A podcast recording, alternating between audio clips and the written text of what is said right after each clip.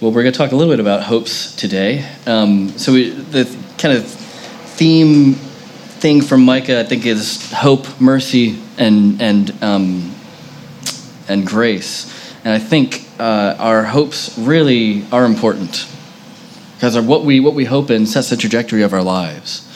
Uh, we have all sorts of hopes. You know, some of them are small, like I hope it doesn't rain today, which I think might come true. Um, some of them are big, like I hope my son has friends he can count on when he's older. Those kind of things. The bigger the hope, the more important it is that our lives revolve around it. More that we give our lives to, the more important the hopes that we have. So I think it, it's important for us to have the right kind of hopes. Otherwise, our lives are going to be on the wrong trajectory. If we're hoping in something, then we're going to put our energy in something that's not going to give us the thing that we want or it does give us a thing that we want and it's not good for us. So we get into trouble with the wrong kinds of hopes. It's a bit like mountain biking. I, I used to mountain bike a lot. I haven't done it in years now. Um, but the trick to not falling off your bike is to not looking not looking right down at your tire, not looking right at whatever the the root or the tree might be in front of you, but to be looking down the trail where you want to go. If you look off, if you're like looking over here, you're just you're to eat it. You're to die. Well, you may not die, depending on where you are. Um, now, I was mountain biking in Florida, which everyone thinks is funny because there are no mountains in Florida. It's basically the flattest place in the world. But there is this, uh, where, where I went to uni, there was a, a place nearby with an abandoned rock quarry. And so it was lots of ups and downs and stuff, but it's like a rock quarry. So if you fell off, you would feel it. And uh, I mean, you're like, your back would skid down rocks until it's, it's not good. So, you, yeah. Um, it's just a yeah, we're just gonna get gross today. Already talking about using blood to sign the Connect card. Um, what kind of church is this? Uh, but uh, so you want to make sure you're you're looking the right way. Now, also, Christine and I went to Colorado for uh, for our honeymoon, and we did some mountain biking there. And then it's not it's not a rock quarry; that's like a cliff edge. And if you look on the wrong way there, like you will die. So it's important to make sure that you're looking the right way because you want to be headed the right way. The more rugged the terrain, it's all the more important to know where you're looking to. And looking to the wrong place means you're going to fall. And the same is true for our hopes. If we place our hopes in uh, the wrong things, we will fall because we'll be let down. We're left hopeless. And we all have these kind of hopeless hopes like my job or my bank account or um, the friends I have or a partner or the partner I currently have or the partner I want. Um, we, we all think these things, my family, alcohol, whatever, we all think these things are going to give us security, safety, and satisfaction, all the things that we really want. But by themselves, if those are what we're hoping for, if that's like the ultimate thing we're hoping for, they're empty.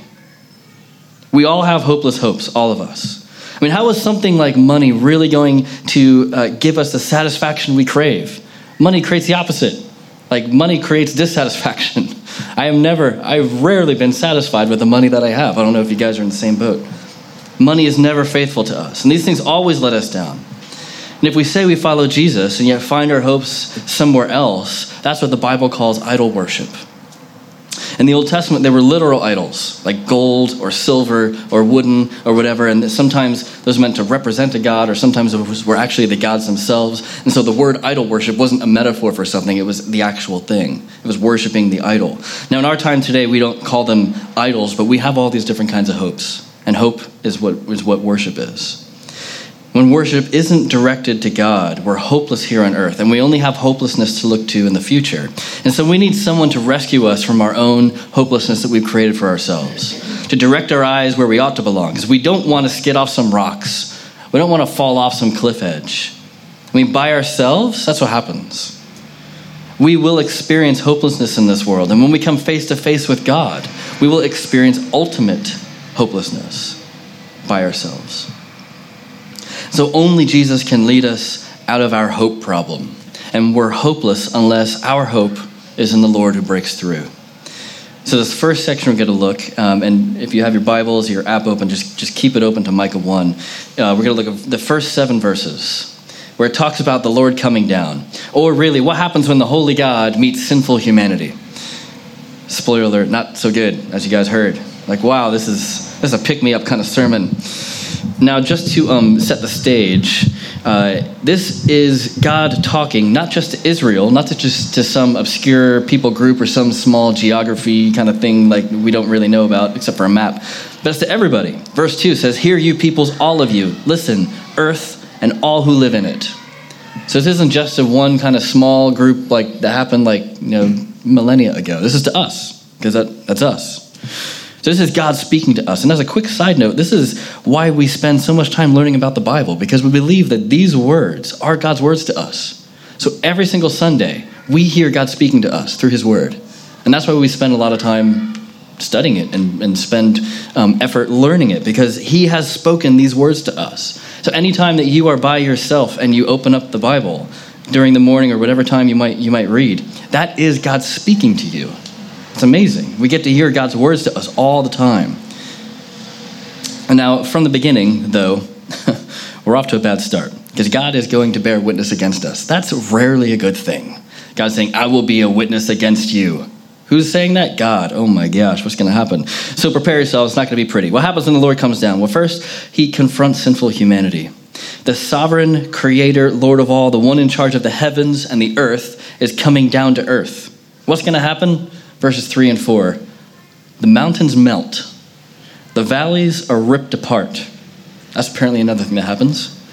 Micah, the visual, visual kind of storyteller that he is, he's saying from the highest points, from the mountains to the lowest points of the valleys, all of it is, is being like destroyed under God who's coming down to earth. This isn't the kind of nice old man in the sky view of God. This is a God who's passionate, and God is above everything. Notice, in order to get to our highest mountain, God still has to come down. He's not going up to a mountain. To get to the highest place we could think of, God is still coming down because He's above everything. I mean, who can stand under this kind of punishment? If mountains are going to melt and valleys are going to torn apart, like wax before a fire, like how, how are we going to survive this? Our place of life, our hope, is entirely removed. And so, why is God so passionate here? What's going on here? Well, verse 5 says, tells us why God is angry. All this is because of Jacob's transgression uh, and because of the sins of the people of Israel. Now, if you remember from yesterday, uh, Jacob and Israel, those are, those are symbolizing the northern kingdom and the southern kingdom. So, originally, when the nation of Israel was a thing, it was all one unified kingdom. But Jacob now symbol, symbolizes the north because the north broke apart because they didn't want to worship God. Now, the south not in the best situation either. Um, they're called Israel. So that's why there's a kind of separate separation there. Because of Jacob's transgression, um, what is Jacob's transgression? Is it not Samaria? Well, Samaria is the capital of the northern kingdom, the capital of what Jacob stands for. So the capital uh, of what should have been uh, standing for worship of God, the capital now is something that's standing for something completely else, completely other, worshiping uh, idols. The capital that should have been a blessing to the nations now is a symbol of rebellion. So instead of being different to the people that are around them, they're exactly the same. They're out of alignment with God's love and the way that, that God called them to work. But the same is true of the south, because then he says, Well, what is Judah's high place? Is it not Jerusalem? So uh, Judah is that southern kingdom. High places is, is, where idol worship would happen, and whatever kind of other gods they, all these other gods. Often it was the tops of mountains where people would worship them. And so, what is the idol worship of, of Judah? Where does that take place? Is it not Jerusalem? That's the capital. Jerusalem's supposed to be like God's holy city. That's not the case anymore. The supposedly Christian kingdom is not a place for worshiping God, it's a place for worshiping other gods. Now, for these other gods are all sorts of ways to worship idols different gods apparently require different things, from sex to child sacrifice. And what might be in particular reference here in Micah is uh, talking about the sex gods. Now, I was ooh, he's talking about sex. Okay, we're going to pay attention here. What's going on? Um, I mean, hey, if you're a god and you want someone to worship you, having sex as a way of worship, that's, you know, that's a pretty easy way to get someone, you know, on your on your side. To worship me, you must have sex with people. Oh, okay. Like, all right, tell me more about this. Well, this is how it would work. You'd go to a temple, you'd pay someone to have sex with them, and then that's worship. That's Sunday worship. A bit different than what we do here. But that's also why um, adultery or infidelity is often a metaphor for worshiping other gods other than the God, because it wasn't a metaphor to begin with. Just like idol worship wasn't a metaphor to begin with like God saying, "I am your spouse," and you're acting like um, you're pining off, all, you're pining after all these other lovers, or you're you're uh, you know having adultery with all these other people, but you're forsaking me, your first love, because I am your I'm your partner, I'm your spouse. The reason why God would talk in that way is because they were literally having sex for, to worship these other gods all the time. And so um, the idea didn't start as a metaphor; it was actual life. So, God, who is a spouse who's been cheated on over and over and over, and he's been forgiving, but he's still been cheated on over and over and over, and he's been patient, but he's still been cheated on over and over and over. He's loving, he's faithful to people who are unfaithful, but there is a limit because there is a judgment to come. And what we see is the result of this judgment, in these next in verses 6 and following, says, Therefore I'll make Samaria a heap of rubble. So the northern kingdom is a heap of rubble, a place for planting vineyards, basically I'm going to reverse as if as if Samaria has never been settled before. It's going to be a wilderness. The only thing that's good for now is like is crops. No more buildings anymore. I'll pour her stones in the valley. You can't really plant crops with stones. Um, you got to pick all the stones up in order to make crops grow. And lay bare her foundations. All the big buildings you thought would be there forever, the things that you thought were strong and sturdy, are going to be flattened. The idols are shattered, as are the hopes of all who put their trust in them.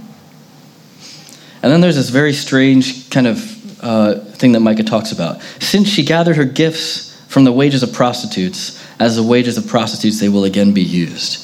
This goes back to that sex god idol worship thing. So um, basically, what's saying is so all the wages that the temple prostitutes made, which would be like a, a priest or a priestess who basically function like a prostitute, um, all of the wages that they made will be taken up, will be stolen by these nations that are going to demolish you.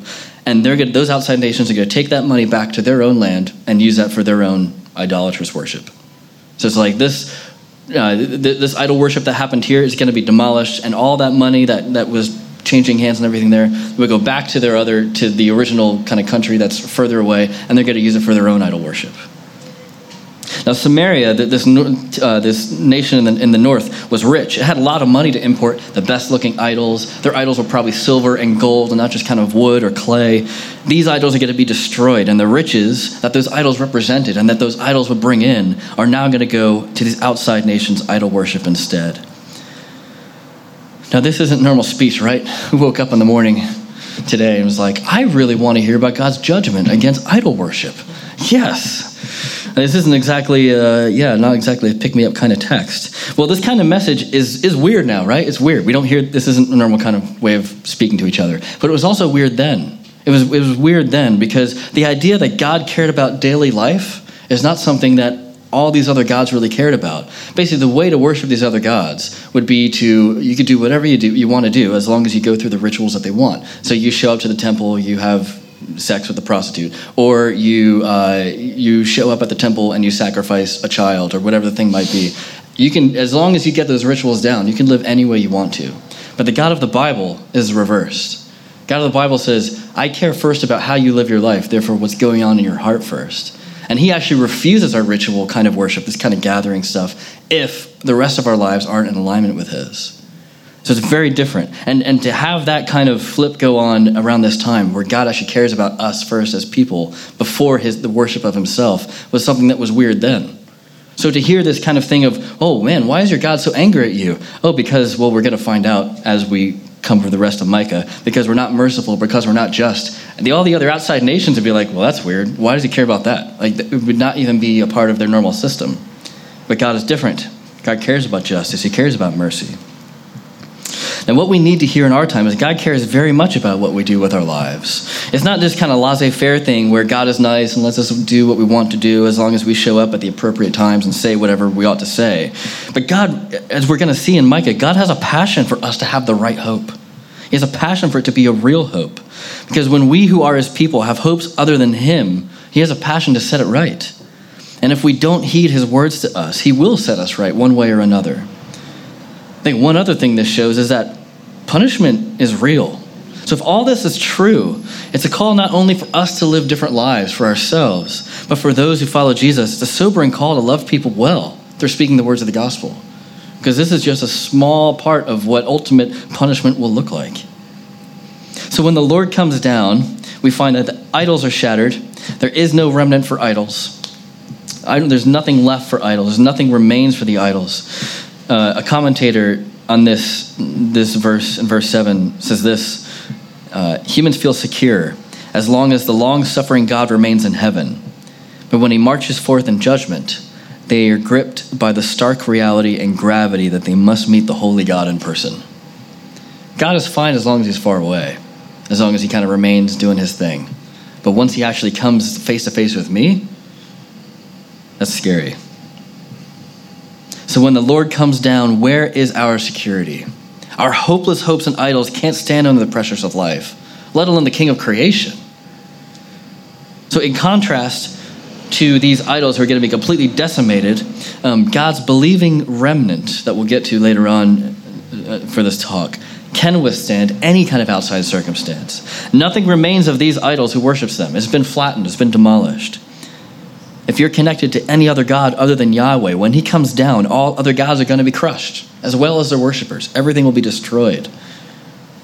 When God meets people who say with their mouth, but they worship Him and don't actually live it out, He cares. When God meets people who are living in God's blessing but are, and are, but are not seeking Him first and are not using that as a blessing to others, He cares. Now, this is scary. It's meant to be. It's meant to be overwhelming. This is like horror. This is a horror genre. But I think we can also say that is right. How could we expect God to care about justice but on terms that we set that benefit us the most? That's not right. God cares more about justice than we do. And the biggest injustice is placing our hope in anything else but Him. And in this next section, it doesn't get any better more hammers over our heads. And the, the, la- the, eight to verses eight to the end of the chapter, um, there's a list of these towns, and Micah gets uh, really specific here. This is not a happy situation, but it brings to mind a quote that I heard yesterday from T Bone Burnett, who's this producer, songwriter guy. Um, he says uh, it's a song that he was writing. He was saying, "Everyone wants to know the truth, but nobody wants to be told." Yeah, that's me. I want to know the truth, but I don't want to be told the truth. I don't want to be under the pressure of that. Now, Micah is a master of ironic wordplay. I think he would have made a good Brit. I think it would have worked really well. The problem is because it's in Hebrew and we're reading in English, we lose a lot of, of kind of what he's kind of what he's talking about. So, with apologies to people who might know Hebrew well, all of you guys who are Hebrew scholars, um, verse ten would uh, maybe sound a little bit like something like this. So, Gat al Nagat, uh, and then in Beth Afra would be Beth La Afra Afar, so it's like the city, and then the sound. So there's like similar sounds. Gat al Nagat, Betla Afra Afar. That's supposed to sound similar. So there's similar sounds. I'm not going to go through all of it. Um, there's similar sounds, but then also um, similar in, in content and in meaning. I actually came across a paraphrase that tried to get this flavor. Basically, went like this: Tell it not in Tellington, wail not in wailing. Dust manor will eat dirt. Dressy town will flee naked. Safefold will not save. Walchester's walls are down. A bitter dose drinks Bitterton. Towards Jerusalem, the city of peace, the Lord sends war. So it's kind of this like constant kind of wordplay. Every single one of these towns has that going on. We're not going to look at every single one in super depth, but as a nerd, I really appreciate that. so now we don't physically live in these places. And in fact, some of the commentators' jobs are trying to figure out what place is he specifically talking about? Because it's not all like the proper place name for the places, because he has a play on words that's going on there. And we don't physically live in these places, but surely we find our spiritual homes in some of what these places are about. Spiritually, we've all taken residence in, uh, where is it? In verse 10, uh, in Bethla Afra, aka Dust Town, so people who live in Dusttown are going to end up rolling in the dust themselves. Dusttown is a, a maybe a way of choosing the riches of the world over and above God's way, denying the reality of suffering. Eventually, you will eat the dust of the earth. Shafir, aka Beauty Town, focusing on external beauty at the expense of internal beauty. Eventually, you're going to be shamed. Your external beauty will be put on, on a shameful display. Zaanan, or Going Forth Town, relying on one's own security and boldly going forth on your own strength, eventually the walls are going to collapse. Beth Ezel, aka town with supports, any support not founded on the rock will fall away and become worthless. Maroth, or bitter town, looking to the rulers of this world for relief from the hard parts of life, there will be a bitter end. Lachish, or tech town, the technology you trusted in to protect you from the outside world won't be enough to protect you from the worst when the worst comes. Moresheth or Fleece Town, where those who fleeced their flocks will one day be fleeced by others. Akzib, or deceptive town, falsely placing confidences in those who will betray you. Mareshah, or possession town, look to possessions gained from dishonest conquests, will one day be conquered ourselves. And the end of the road for people who live in these places is verse 16. The last word is exile. If your hope is found in these places for your home, you will find that one day you are not going to have a home. These are hopeless places to live. There's no hope for the future either for the children. Shave your head in mourning for the children in whom you delight. There will be no children. There's no hope now, no hope in the future for these places. Now, the people of Micah's time must have felt like they were staring down the barrel of a gun to hear this over and over and over. What will the future be like? But the same can be true of us as well. Like we have anxieties about the future. We think doom is going to come. There's a lot of anxiety about political systems. A lot of anxieties about jobs or the economy. Um, I mean, for our family, we want we want to be able to stay in the UK for as, as for the rest of our lives, Lord willing. But uh, if the political system changes, maybe we're not able to. I, I have no idea. What if we tried to put our hope in that political system? How anxiety producing would that be for our lives? I mean, we all know politics, not the best safety there, right? I mean, what about the environment? I mean, the environment's maybe another great example. Like, all we see is data over and over and over like our world is going to die and nothing seems to change? Is our hope going to be in, in how much we can do for this world, or is our hope above something like, like that to be able to save us in this world? I mean, if you consider yourself to be part of liberal progressivism, you should be freaking out because the political system right now, the political climate, is not like that at all. Either in America or in the UK or in Brazil or name, name, all, name the place you want to name. I think all the anxiety that we have about these things is proof that our hope is in a kingdom without a, that is without a king. Wanting all the benefits of the good life that a kingdom can bring satisfaction, security, and meaning without surrendering to the only one who can actually give us those things. Another name for a kingdom without a king is called secularism. That's what secularism is wanting the kingdom but not wanting the king. And it's failing. Our anxiety is proof that secularism cannot stand up to its own promises. I mean, I think if you've been in the church for a bit, you, you might have been told that secularism is this like unstoppable force that's going to come in and leave no room for the church, leave, leave no room for belief, leave no room for Jesus. But uh, it, it just isn't true. We've not seen that to be true. I think all the anxiety we have is a proof that it isn't true. And I think what we found is our hopes actually are more in secularism than we're comfortable with. Now, if your hope is in something like a kingdom without a king, in the secularism, and and the power that you have in your own strength to get you what you want, then you will get what secularism can deliver. It can deliver temporary good for some people if you play your cards right and you're born the right way. It can deliver temporary satisfaction. Though if we're anxious all the time, how satisfied are we really? But when the Lord comes down, it all melts away. Secularism is not good news. It's bad news because it leaves us hopeless. And God does not want us to be without a hope. He wants us to live for something more because He knows that we're made for more, and our hopes are hopeless if they're not found in the Lord. So God knows that our best is found in the kingdom where He is reigning. And the full expanse of our hearts, the full expanse of our lives, the full expanse of our relationships, for us to be able to surrender all of that to the King. He knows that that's the best for us. And He knows you can't get the kingdom without the King. And the King is coming, as Micah is telling us. He's a king of judgment and justice but he's also a king of mercy and grace. And our story does not have to end in exile. That doesn't have to be the last word. We don't have to live in hopelessness because the Lord breaks through. If we turn to uh, chapter 2, the last two verses of chapter 2, because chapter 1 and 2 are this like big, massive uh, kind of prophecy against us. And the end of chapter 2 is where God is giving his hope in the midst of it. He says, I will surely gather all of you, Jacob. I'll surely bring together the remnant of Israel. I'll bring them together like sheep in a pen, like flock in its pasture. The place will throng with people. The one who breaks open the way will go up before them. They will break through the gate and go out. Their king will pass before them, the Lord at their head. So there's two images here one of a shepherd who gathers, and one of a, of a king who leads. And it's a common way of talking about the Messiah, talking about the king, a shepherd king, someone who, who gathers and cares for his people, also someone who is, uh, who is on his mission and is leading his people. So let's just look at that shepherd um, uh, imagery first in verse 12. Basically, when God comes down and when everything melts, who is faithful? The remnant, the remaining people who worship God. When secularism melts away, or when horrible things come in our lives, who are the people left worshiping God? This is the remnant, the people that God is gathering to himself. So he gathers the remnant and he protects them. Everything else is falling down. Armies have invaded. Disaster is here, the world is melting, but the Lord cares for his own, and the shepherd cares for his sheep.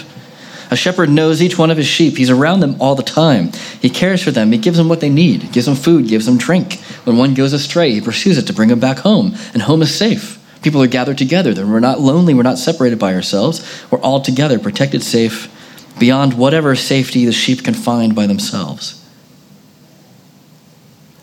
We also have a king because this shepherd is also a king, and the king rescues us. The way before us seems impossible. If we were to just have chapter one, what hope could there possibly be? Seems hopeless, seems futile. But the Lord breaks open the way, is what verse 13 says. He goes first. He's not sitting back from the comfort of his chair and being like, oh, you guys go ahead, I'll be there in a minute. He goes first. The arrows are going to hit him first, the swords will slash at him first. And that's exactly what Jesus did through his death. Because our hopes weren't set on him, he rescued us out of our captivity and he went first. And the arrows did hit him, the swords did take him out. And he was put to death on the cross, broken on our behalf.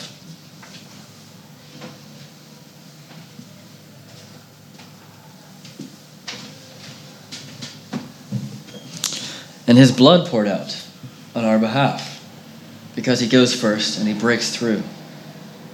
And he gives us what we need, and he knows we are unable to give ourselves what we need.